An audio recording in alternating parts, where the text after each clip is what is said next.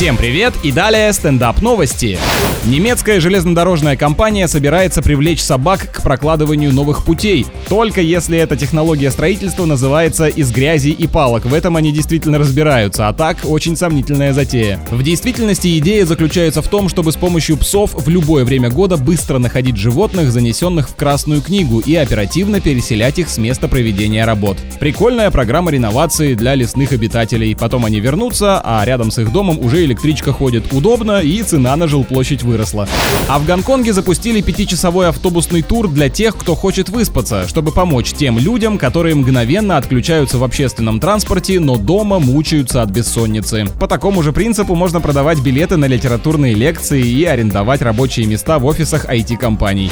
С вами был Андрей Фролов, больше новостей на energyfm.ru.